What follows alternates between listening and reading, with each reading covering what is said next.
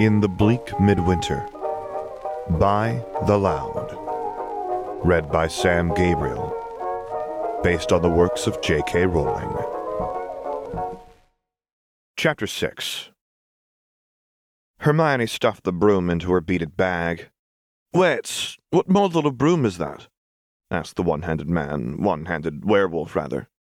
It was custom made, Hermione said dismissively as she closed her bag.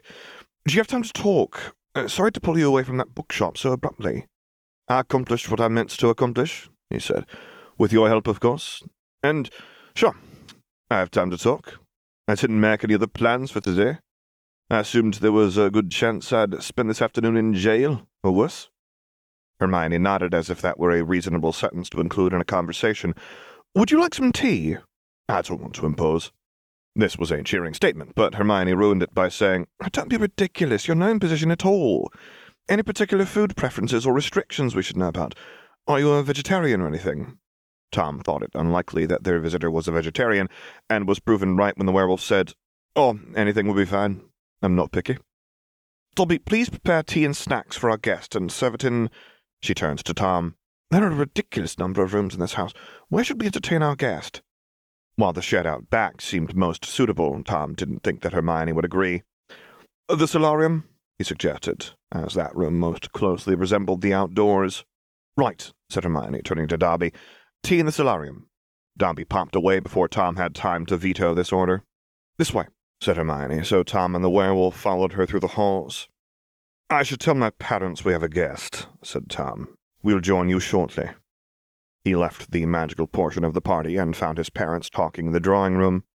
What's wrong? his mother asked. Hermione made a new friend at a book signing this afternoon and has invited him here for tea. A wizard? asked his father, delighted. A werewolf. There was no way to tell how his mother felt about this, but his father was expressive enough for both of them, running through almost every expression except boredom. A werewolf? Well, I suppose that in the wizarding world all sorts of strange folk are accepted as a matter of course. What other species are part of this society? If we go to the seashore, will Hermione introduce us to some mermaids?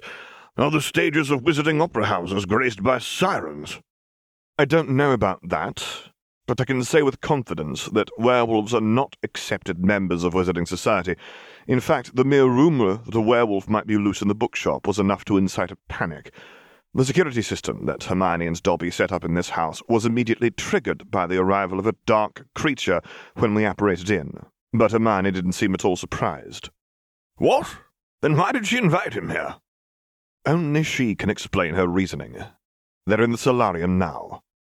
Tom's mother clung to his father as they walked to the solarium, which gave his father even more confidence, which increased Tom's sense of dread. They found the witch and the werewolf animatedly discussing the riot with big grins and gestures. Hello, said Hermione when they came in. We haven't even done introductions yet. She turned back to the werewolf. I'm Hermione Granger. Uh, this little darling is Tommy Riddle. He's a dear little snuggle bunny, corrected Tom's mother, taking her grandson in her arms. That's Tommy's father, Tom Riddle, Hermione continued. These are Tom's parents, Squire Thomas Riddle and Mrs. Mary Riddle. Squire Riddle was a friend of my father, so he invited me to stay at the Riddle house when my father died. I'm taking care of Tommy because his mother died in childbirth, poor thing. Taking care of other people is the best distraction from one's own troubles. Oh. The werewolf looked back and forth at Tom and Hermione, processing this information. My condolences for your loss, Mr. Riddle. Tom nodded to acknowledge this sympathy. Thank you. The werewolf looked at Hermione again. So you two aren't, that is to say, together? My wife just died four days ago, said Tom irritably. And he was in love with someone else entirely, but that was beside the point. Sorry, I, I didn't realize earlier that you were in mourning, the werewolf said. I'm trying to stay cheerful for my son's sake, said Tom. It wouldn't be right for him to begin life in the atmosphere of a funeral parlor. I see what you mean. The werewolf looked around at the bright and cheery Christmas decorations. Yule decorations are a welcoming sight for new eyes. Anyway, I'm very pleased to meet you, he said, shaking the hands of the men with more strength than Tom thought was necessary. When he reached for Hermione, he seemed startled that she shook his hand. Tom's mother offered her hand for the werewolf to kiss, which he did, bowing low with practiced ease. Hermione looked embarrassed, as she should. I'm Ignis McKinnon, exterminator specializing in dark creatures. Please call me Ignis. He pulled a business card from his pocket and handed it to Hermione. She read it and put it in her pocket. When the werewolf handed one to Tom, he had to accept it as well. The printing quality wasn't very good. It gave an address in Orncrag, Cumberland, and listed his Floo call address as McKinnon Pest Control. Tom put the card in the section of his wallet designed for such. His mother accepted one graciously, and his father took one with enthusiasm. Thank you. What sorts of dark creatures do you deal with? Tom's father asked. Boggarts, Doxies, Hinkypunks, Trolls, Werewolves, whatever magical pet is bothering you, I'll relocate or kill it. Ignis smiled. You might not need my services, as your house has an exceptionally good security system. I assume your son has already told you why I have a particular insight into dark creatures. Tom's father nodded. It must give you an advantage in your work. A pity you can't list this qualification in your advertisements. I'll think of you first whenever I need a dark creature put out of my misery. Thank you, said the werewolf. I'll be glad of your business. Of course, werewolves are in the relocate category rather than kill. They're always thankful to get a warning that they've been found out and grateful for an opportunity to escape. I split the profit with them if they go quietly. It's a pretty good job for someone with my condition. Being my own boss, I set my own hours. When someone tries to hire me to work around the full moon, I just say that I'm already booked that day. And the injuries I acquire every full moon are easily explained as normal consequences of my profession. Brilliant, said Hermione. The werewolf I knew had so much trouble keeping a job, but you found a way around that. I probably would have found somewhere to be my own boss anyway, he said. I never liked doing what I was told. But who's this werewolf friend of yours? Hermione took a deep breath. One of my teachers, in Australia, a small school, you wouldn't have heard of it. Hogwarts, Tom filled in. He was by far the best defense against the dark arts teacher we had, and one of the best professors overall. What? exclaimed Ignis. How was a werewolf allowed near children? He concealed his condition very well, and the other professors didn't tell anyone. They just said he was ill sometimes and filled in for him as necessary. Ignis shook his head in disbelief. I didn't know Australians were so tolerant of. They're not, in general, Hermione said sadly. His condition eventually became more widely known. He resigned and left quickly before angry letters from parents could arrive. I did manage to get some tutoring from him afterwards, fortunately. He was an absolutely brilliant duelist. He taught me much of what I know. Was? asked Tom's father. Hermione was clearly troubled by the memory. He came to the school's defense when it was attacked by a dark wizard and his followers. Tommy will have followers, thought Tom proudly. Or was this a different wizard? How many dark wizards were there anyway? He died defending his former students. I couldn't let Picardy insult such a hero. So this school, in Australia, said Ignis excitedly, are they still open to werewolves? I don't mean to teach, I mean for students, as long as they're discreet about their condition. That was the flaw in Hermione's cover story, that someone might actually go to Australia to check. How would you get out of this one? Tom sat back to enjoy the show. No, she said sadly. There's been a complete turnover in staff since then. The school is run very differently now. I wouldn't recommend it to anyone. Well done, Hermione, thought Tom. Ah, said Ignis, deflating. Dobby appeared with a pop and a large tray of tea and snacks. Once tea formalities were out of the way, Ignis once again complimented Hermione. He taught you well. That shield spell was absolutely brilliant. How did you do that? Could you teach me? Hermione glowed. Tom glowered. This werewolf was better at flattery than he was. Sure, I'm happy to teach you. She set her tea down and did so. Incantation, wand movement, and most importantly, intent. She seemed to feel that Ignis was a quick study. Tom and his parents were glad to be spectators in this magic lesson. And now to test it. Not in the house, exclaimed Tom. I won't have spells ricocheting around in here. Take this lesson outside. They did. Little Hangleton was colder than London. Tom and his father went along to watch, while his mother chose to sit with Tommy on her lap by a window of the drawing room which overlooked the back garden. The gazebo in the backyard made a pleasant spot for Tom and his father to sit. Hermione quickly inscribed some runes on the pillars of the gazebo. Thank you, said Tom. And the house? Dobby and I already warded the house. Very good, said his father. Now let's see these spells in action. Ignis gave the impression, initially at least, of someone who was proud of his dueling skills, which made his humiliation especially fun to watch. Hermione did the Riddle House proud. She taught spells, both for defense and offense, then had Ignis incorporate them into duels. The air rippled with reality bending power as spells shot back and forth. Some of the spells glowed like fireworks in the fading light of a short winter's day. Their yard suffered the most, as soon there were craters in the lawn. A tree trunk was oozing from throbbing yellow pustules, and one of their shrubs had melted. Ignis moved like an athlete, quick and strong, dodging and blocking spells and firing back with all his might. He was breathing hard, his breath forming white clouds in the cold air. He called for a break to take off his jacket, slinging it over the railing of the gazebo. Sorry I'm not putting on a better show for you, he remarked to the Riddles, but she's dueling well enough for the two of us. I so hope that suffices. He then resumed the game. Hermione, on the other hand, was smiling indulgently at Ignis as she thoroughly trounced him with the barest flicks of her wand. Ignis's shield held firm, at least when Hermione didn't, for example, point her wand at the ground by his feet and say, Terremotus, causing a localized earthquake to open a fissure into which he, shield and all, plummeted out of sight. He reappeared, shieldless, scrambling out of the chasm an instant before it slammed back shut. Once he was safely above ground, Hermione shot a wordless spell at him before he had time to get his shield back up. You almost got it, she said encouragingly after her blast hit him in the face, knocking him off his feet and back a few yards to lie on the frozen ground. He didn't get up. Are you all right? Just a broken nose. I'll fix it. Ignis pointed his wand at his face and said, Episkey, Scourgify, and cleaned up the blood. Melofors! he then cried, wand directed at Hermione, but she was too quick for him. Her shield bounced the spell directly back at him, turning his head into a large orange pumpkin. Tom laughed. His father joined him, his laughter deeper and even louder. A muffled complaint that sounded like Merlin's balls came from inside the pumpkin. That's a cute jinx, said Hermione. I'd forgotten about that one. Ignis lifted his heavy pumpkin head off the ground, then slammed it back down again, smashing it to reveal his human head, now covered in pumpkin innards. Scourgify, that cleared most of the orange goo. The rest slowly faded from existence, along with the broken pieces of pumpkin on the ground. Ignis looked about as powerful and impressive as a smashed pumpkin himself. Thank you very much for the lesson. I think that's all I can learn today. Hermione reached a hand down to help him up. You did very well. Ignis shook his head as he staggered to his feet.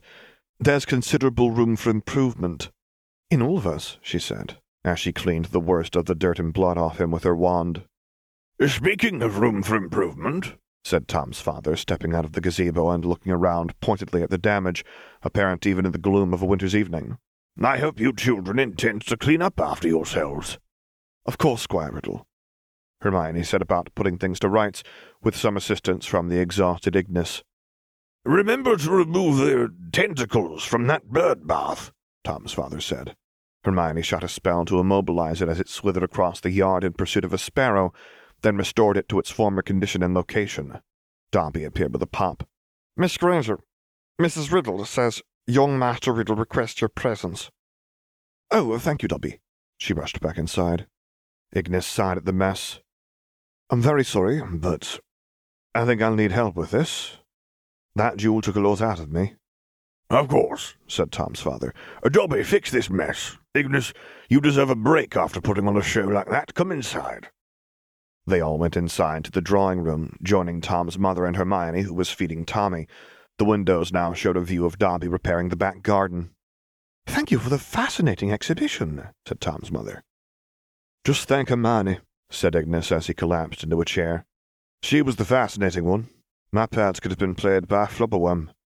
Tom's mother laughed daintily at the joke, although she must have no more idea what a flobberworm was than Tom. You did very well, said Hermione. It's hard to incorporate a new spell into one's dueling repertoire so soon after learning it. I'm sure you'll do better the next time we duel. The next time? he repeated, surprised. Only if you want to, she said awkwardly. I'd be honored, he said. I'm just surprised you'd waste your time on me. I have so much to learn from you, but what do you get out of it? I like teaching, she said, and it's terribly unfair that Hogwarts doesn't admit werewolves. I'm glad to help. Tom looked at the clock. Ignis didn't seem to have the energy to get out of his chair. It was getting so late there was no way to avoid it. We dine at six, Tom said. You are, of course, welcome to join us. I dare say you worked up an appetite after that, Jewel. Thank you very much for your hospitality. I mean, to be invited to dinner by witches and wizards who know what I am, and don't shun me for it. The werewolf was quite overwhelmed, as was Tom, although with a different emotion. There's no such bigotry here, said Hermione. The Riddles were kind enough to invite me, a Muggleborn, into their home, so inviting a werewolf isn't very different. Did she have to admit that she was a Muggleborn? In a story woven of so many lies, what difference would one more make? Surely life would be easier for her if she could pass as a half-blood at least. Hermione's confession of her lowly blood status had a great impact on Ignis, who was having an emotional time already. Uh, I'm sorry, what? I thought I heard you say Muggleborn, said Hermione, steel in her voice. But you're such a powerful witch, said Ignis, bewildered. Why shouldn't I be? challenged Hermione. Well, um, no reason. I'll tell the cook we'll have a guest for dinner, said his mother, standing and opening the door. She stood in the doorway for a moment. Do I hear hooting? Tom's new owl! exclaimed Hermione. We left her in my room. She stood, Tommy still at her breast. She must be waking up for the night. Tom excused himself to tend to his owl, glad that Hermione accompanied him without being asked, as he didn't know what care an owl needed. Their departure, he realized, left his father alone with a werewolf. While Tom had taken an instant dislike to the werewolf, the thought of leaving him alone with his father did engender some twinges of pity. Would the werewolf be all right in their absence? As he closed the door behind him, he heard his father's deep chortling. Oh no. Tom thought fast. He opened the door again. Ignis, would you like to come along to see my new owl? She's a beauty. Ignis waved him away. Thank you. Perhaps another time. For now, I just want to rest. No chance of that, but at least Tom had tried. He and Hermione followed the hooting to her room. Tom's new owl had opened her fiery eyes and was attempting to stretch, which wasn't possible in her small cage, so Tom let her out. She extended her magnificent black wings. Welcome to your new home, said Hermione. This is the Riddle House in Little Hangleton, Yorkshire. The owl paid close attention. Can she understand us? asked Tom. Oh, yes, said Hermione. Tom addressed his owl. Would you like an owl treat? Even though it was a physical impossibility for owls to roll their eyes, she expressed her opinion of this question perfectly well without this ability. Had she known she was being purchased by an idiot, she might have put up more of a fuss at the shop. Of course she wanted an owl treat. Tom's prompt delivery of said treat improved her evaluation of him somewhat. After that incident with Malfoy's owl, Tom had resolved to always have owl treats handy in his wallet.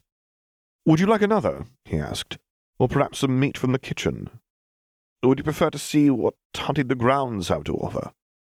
The third suggestion clearly appealed to her most. She looked at the window, then looked at Tom pointedly. He opened the window for her. She flew out, tucking her wings to fit through the window frame, then extending them to flap in the cold air. Tom closed the window. She will be back, right? Tom asked Hermione. Or did I just let all those galleons fly out the window? She'll be back in the morning, laughed Hermione. Owls are proud, but also very loyal. Uh, thank you. Tom hurried back to the drawing room, Hermione at his heels. His mother was back, so the werewolf hadn't been alone with his father for the entire time. His father was, however, chortling, so Tom had to assume the worst. How is your owl? asked his mother. She seems happy enough, answered Tom. I let her out to hunt for the night, so what did we miss? I've just been telling Ignis about young Hermione's first bouts of accidental magic, said his father. What? said Hermione. Oh, yes, your father told me all about it at the time. Hermione's father may have been a muggle, but he was a good friend, Tom's father explained to Ignis. When I explained the significance of these seemingly impossible incidents around little Hermione, he was shocked. Muggles have no idea how to cope with a young witch in the family. It's a good thing I could offer some guidance. Tom, Hermione, don't worry, you didn't miss it all. There's more to tell. Hermione was turning pink, which fit the putative situation perfectly. One day, his father continued gleefully, when the Granger family was in Sydney, Hermione's nursemaid took her to a park. Of course, she had dressed her charge in clothes befitting a child of her station, which Hermione wasn't happy about, the weather in Australia being beastly hot. So do you know what little Hermione did? Hermione interrupted. Squire Riddle, he doesn't need Of course he does. It's an interesting story. Imagine the nursemaid's embarrassment when she found that little Hermione's clothes had vanished completely. Hermione covered her face in her hands as the room filled with laughter. I was only two, she said. Toddlers do things like that. Your nursemaid gave you quite a scolding, and demanded to know where you'd hidden your clothes continued Tom's father. She was adamant that all proper ladies must wear clothes, and presented herself as an example. She wore clothes, so you had to as well. He smiled. So you vanished all the clothes right off her. You always were a logical child. Hermione turned even pinker as everyone laughed. Oh, Thomas, Tom's mother sighed. There's no need to embarrass the girl. There's nothing embarrassing about a young witch's accidental magic, insisted his father. Especially a witch as powerful as this one. Magic's something to be proud of, isn't it? Anyway, the sudden disappearance of her nursemaid's clothes was, shall we say, surprising to the other nursemaids and children gathered in the park that day. The Obliviators had a lot to do. Even after they'd set things to rights as best they could, the nursemaid quit. The Grangers had the hardest time keeping a nursemaid in their employ. They never lasted long. Perhaps that's why she grew up so wild. I still don't see why people wear uncomfortable clothes, said Hermione, but I don't just vanish them now. Maturity for which we are grateful. As for young Tom's accidental magic, his father continued, fixing his twinkling dark eyes on him. Father. Would you rather tell it yourself? his father asked politely. Don't leave out any of the good bits, or I'll have to fill them in. Yes, said Tom. I think I would. His father nodded and sat back in his chair to listen. Unlike Hermione, Tom began. I always appreciated quality clothing. I remember being so proud of my new suit one Easter, my attention was all taken up in admiring my clothes, so I had none left to look where I was going. I fell in a mud puddle. All true so far. The tragedy still ached. If he'd had magical powers, however. I was so upset. I made all the mud on my clothes vanish, so I looked as good as ever. And you still pay more attention to your appearance than to your surroundings, said Hermione. I'm sorry, did someone say something? said Tom. I was too busy admiring my new emerald cufflinks to notice. That went over well, judging from the laughter. That wasn't one of the better stories, grumbled his father. Insufficiently embarrassing. You think that's not embarrassing, wasting magic on a frivolous thing like that? said Hermione. You Riddles are shameless. They are nice cufflinks, laughed Ignis. I'll try to resist succumbing to their hypnotic sparkle. As it must be my turn to tell a story by now. Indeed, said Tom's father.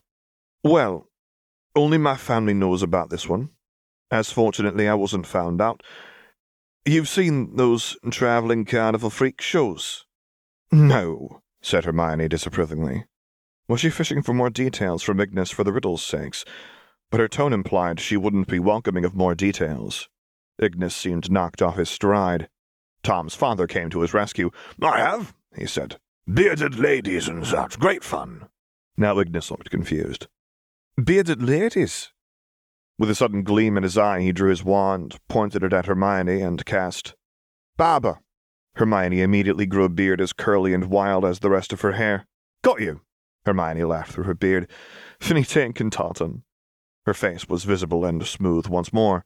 Good shot. I think Ignis is talking about magical carnivals, Squire Riddle, not the muggle kind. The muggle kind wouldn't interest a wizard. That's not true, objected his father. Have you seen a muggle magician with his sleight of hand tricks?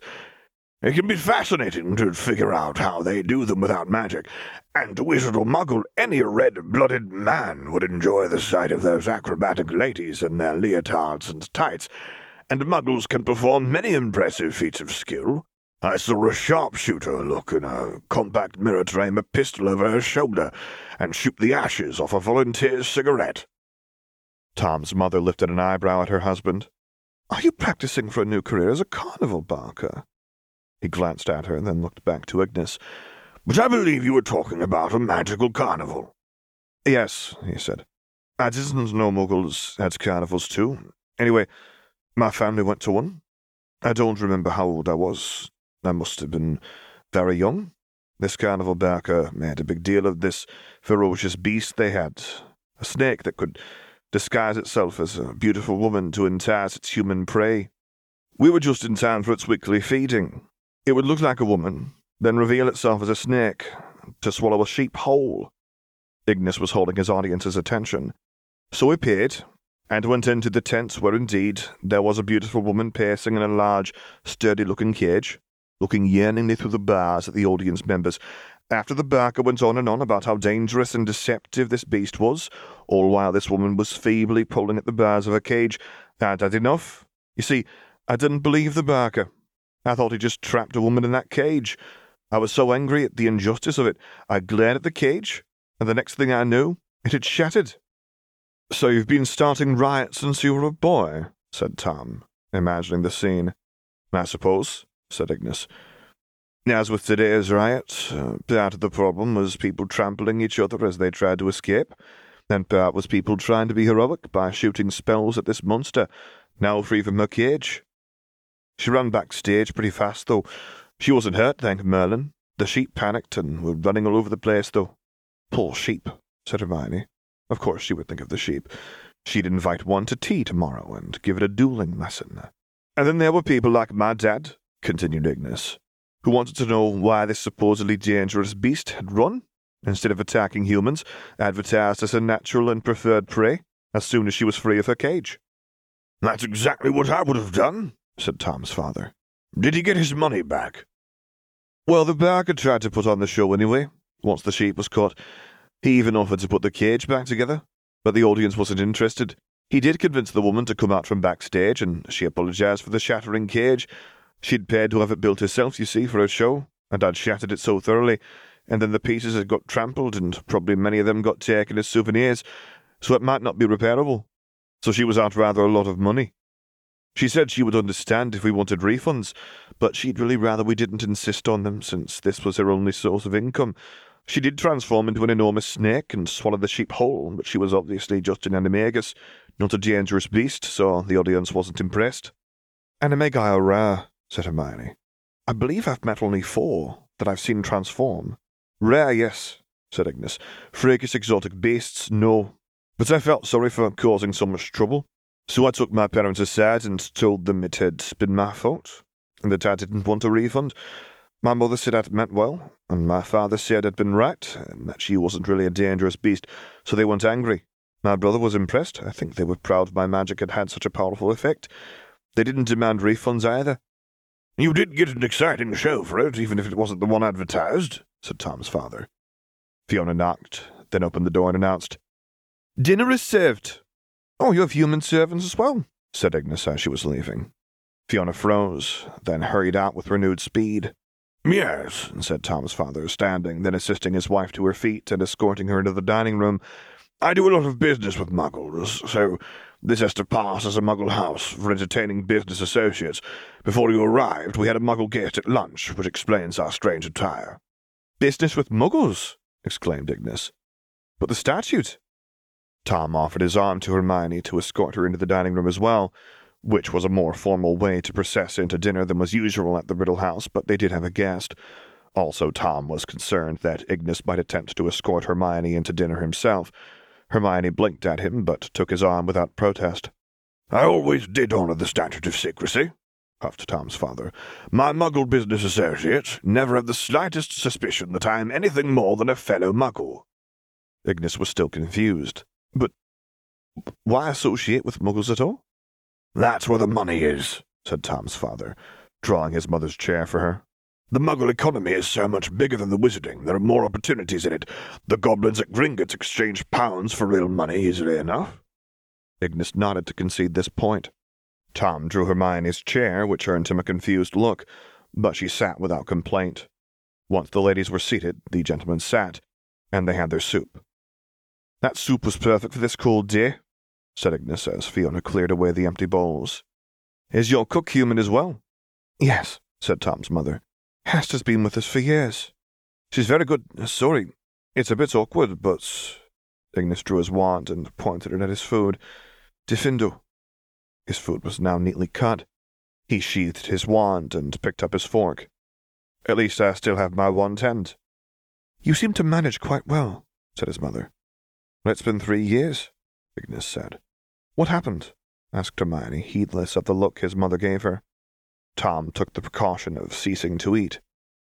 It seemed like a good idea at the time, Ignis said ruefully. For my first transformation, I knew I didn't want to get loose in my wolf form, but I didn't really know how to do containment spells yet, so I bound my left wrist with a steel shackle. He paused. And then after you transformed, you gnawed your own paw off to get free, completed Hermione. She drew her wand and aimed it at her food as Ignis had done.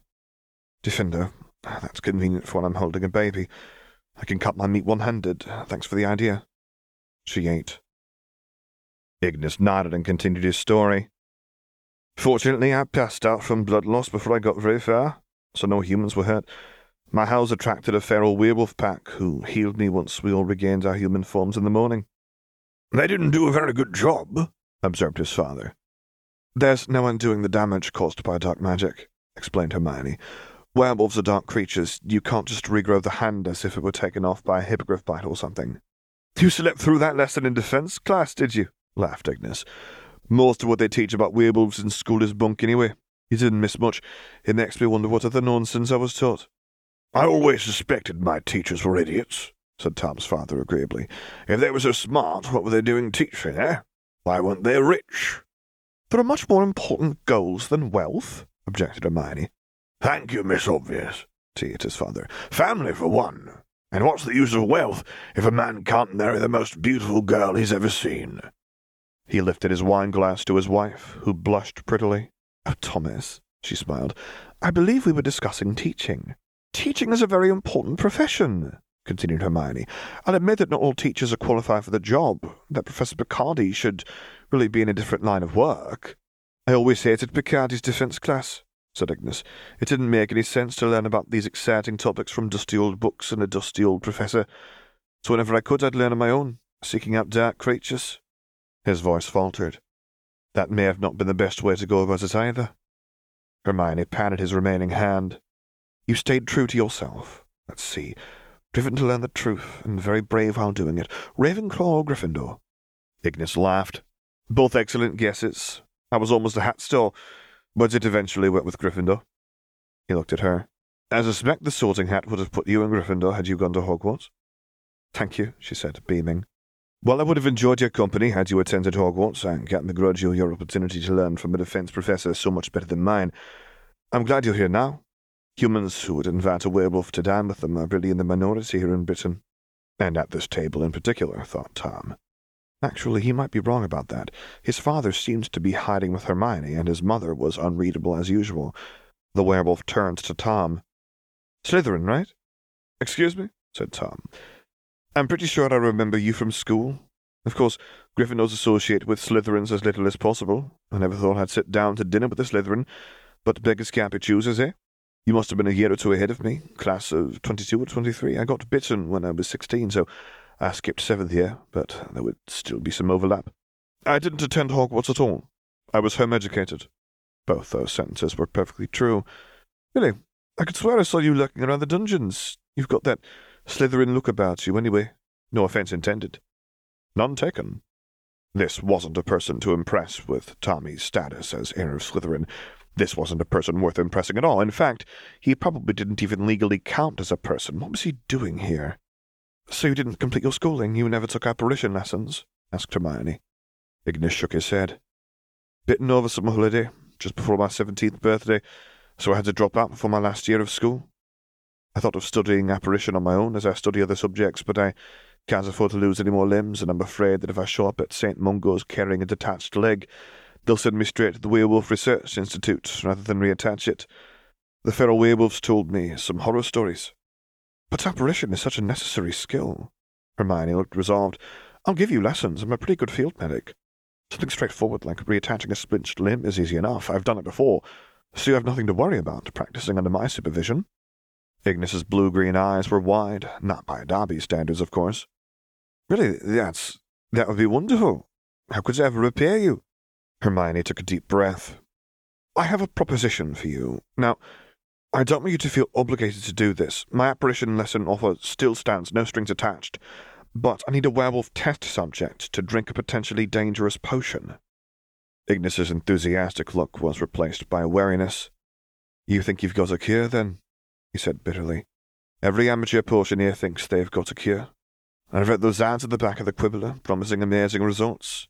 So long as you give them the entire contents of your Gringotts vault, and then drink some potion that ensures you're too dead to complain afterwards.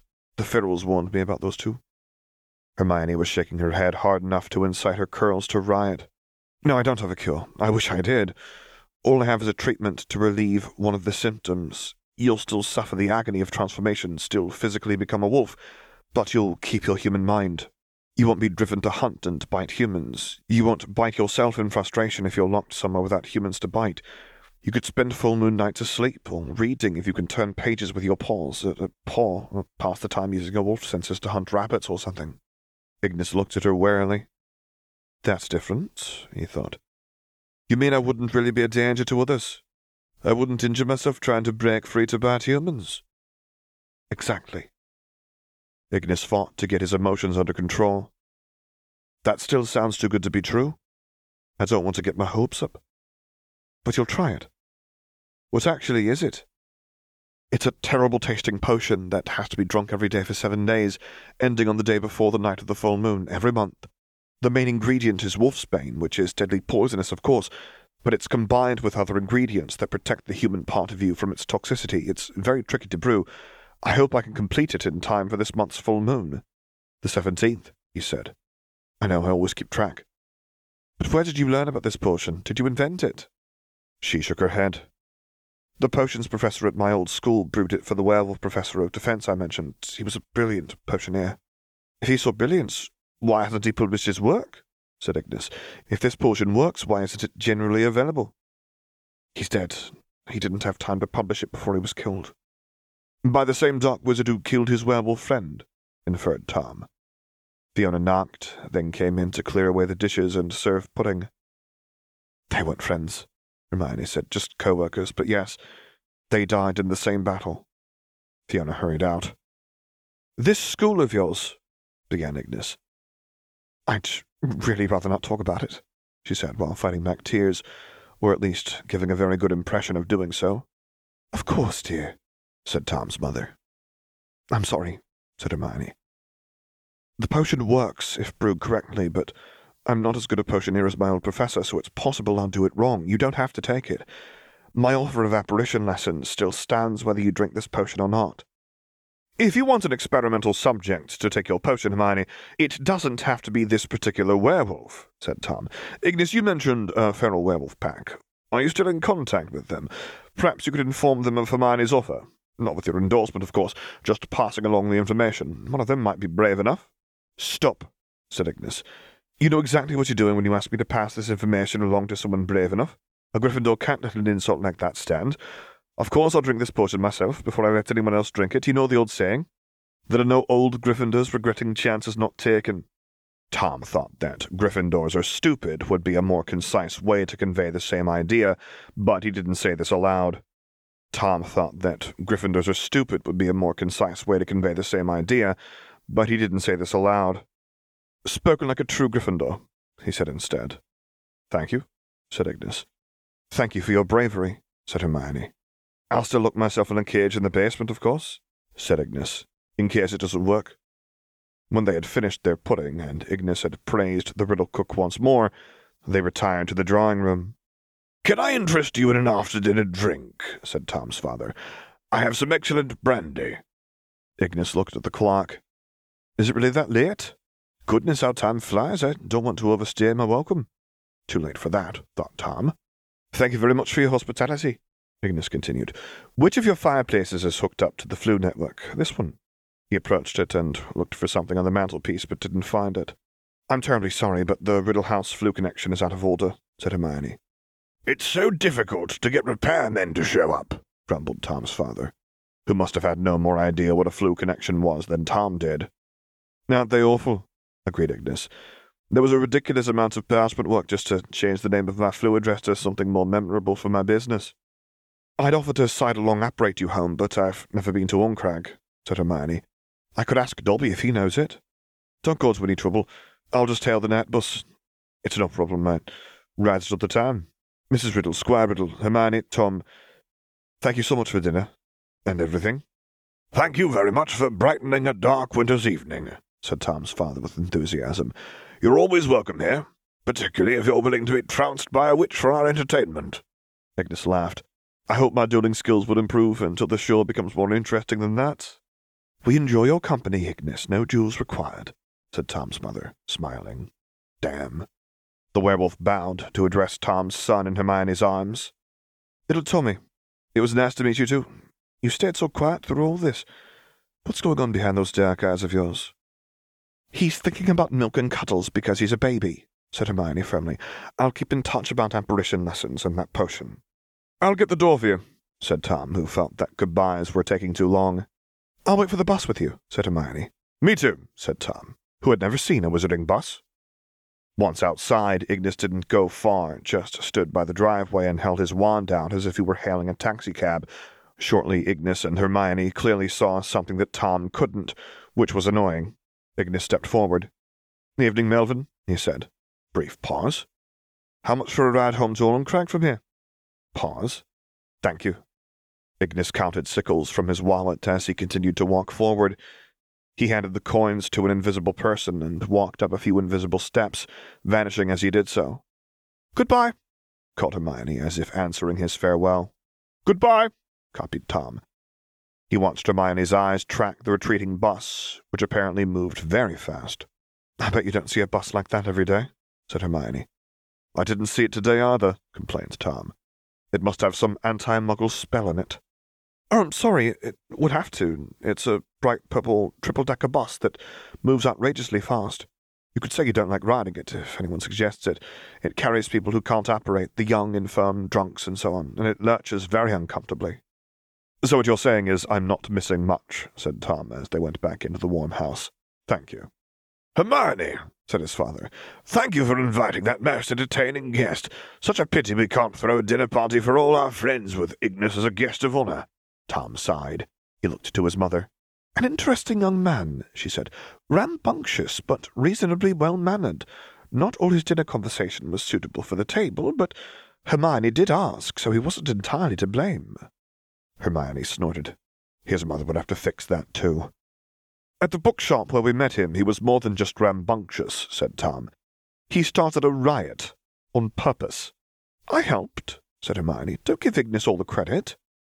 Thus, Tom and Hermione finally explained the circumstances under which they had made their new friend. So one pallet of books has been destroyed at least, said Hermione, but Picardy is still spreading his lies. I'm sure he'll print more books, and, of course, he's still teaching at Hogwarts, poisoning impressionable young minds. She sighed. He claims that werewolves have no souls, no morals. Even in their human forms, uh, they're always plotting to kill humans. It's a complete falsehood. Most werewolves go out of their way to avoid biting humans. They'll lock themselves up over the full moon, biting only themselves. If Picardy has his way, werewolves like Ignis will be hunted down like vermin. She looked suddenly resolved. I have to stop him. Why you? asked Tom. Who else? No one stepped forward to volunteer. Won't you be busy taking care of Tommy? asked Tom. That seems pretty easy, really. I'm sure I can do other things besides. And aren't we also working on making the Riddle name more prominent in the wizarding world? Hermione shrugged. That's your project. Good luck with that. I mean, I'll help as long as it's not too much trouble. Tom knew better than to even bring up the topic of Cecilia. I'm sorry, I just promised that potion to Ignis without asking your permission to buy the ingredients for it, she said. They're expensive. Tom dismissed that concern with a wave. Please don't worry about the expense. If Ignis is willing to drink the potion, I'm glad to help provide it. Hermione's face brightened with a relieved smile. Thank you, Tom. That's very generous. Tom smiled too. There was still hope. If Hermione accidentally poisoned her new friend, she'd save him from the terrible fate of living long enough to regret it, which would really be for the best, for everyone. For the text of this and other stories by the same author, visit the AO3 and fanfiction.net pages of The Loud. The music is Shy by the New Orleans Trio. For more stories that I have recorded, visit my website at samgabrielvo.com. There you can find a link to my Discord server, where I record things live for your enjoyment. And finally, as always, thank you for listening.